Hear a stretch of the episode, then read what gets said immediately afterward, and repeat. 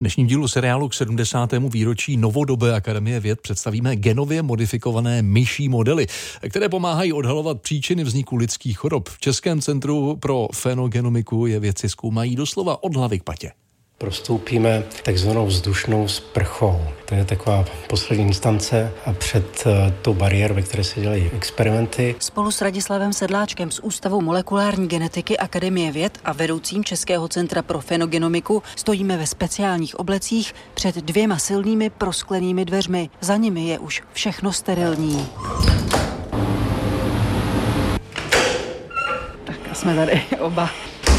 Teď jsme v centrálním koridoru a na každé straně jsou chovné místnosti. Tady vidím akvária na myši, ale ta jsou zatím prázdná, ta, co vidíme. Ano, to jsou rezervní, právě slouží, abychom ty myšky, když mají špinavé akvárko, přidali do nových. Jinak je z velmi rezistního plastu a je to všechno opatřeno HEPA filtry. Ty myšky jsou velmi dobře chráněny. To z toho důvodu, že my chceme zkoumat funkci genů a nikoliv jejich infekci a proto oni musí zůstat zdravé. Funkce genů zkoumají věci velmi podrobně. Při tvorbě myšího modelu využívají nejčastěji tzv. genetické nůžky, metodu, díky které můžou myší gen změnit anebo zcela vypnout.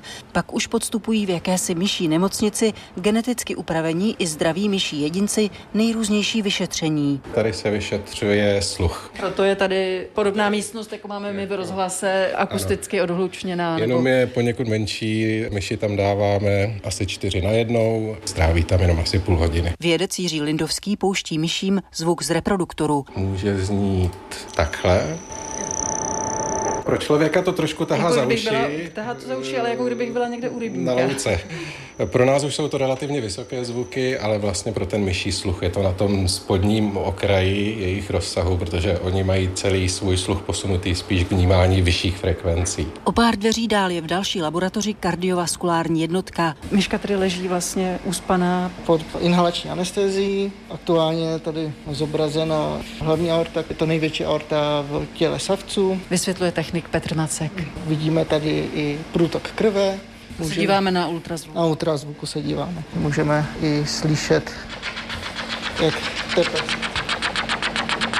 Celou dobu vidíme její životní funkce, dokonce dostává i nahřátý gel, což třeba u lidí často mi chybí. Když člověk jde k doktorovi, tak ho vystresuje ten studený gel. Myši tady mají ohřáty na těsnou teplotu probouzení je velice rychle. Do pár minut už skotačí a jde se napít. Všechny hlavní fyziologické funkce tady vyšetříme, automaticky data zaznamenáváme, software převede parametry do takové knihy, která má třeba 300 stran o funkci toho jednotlivého genu. Vysvětluje vedoucí Českého centra pro fenogenomiku Radislav Sedláček. Jeho tým už například identifikoval nový gen zodpovědný za degeneraci oční sítnice, anebo objasnil okolnosti mineralizace zubů. Ta myš jako modelový organismus se prosadila a momentálně v celosvětovém konzorciu ji používáme proto, abychom popsali funkci všech genů, nikoli té myši, ale nás zajímá samozřejmě obecně savčí, respektive ten lidský genom. České centrum pro fenogenomiku také vyrábí geneticky upravené myši na míru. Používají se pro preklinické testování i vývoj nových léčiv a vyvážejí se do celého světa. Zítra vám v tomto čase představíme příběh lékaře Milana Haška, který v roce 1953 objevil imunologickou snášenlivost trpělivost. Nobelovu cenu ale nakonec získali Britové. Andrea Skalická, Radiožurnál.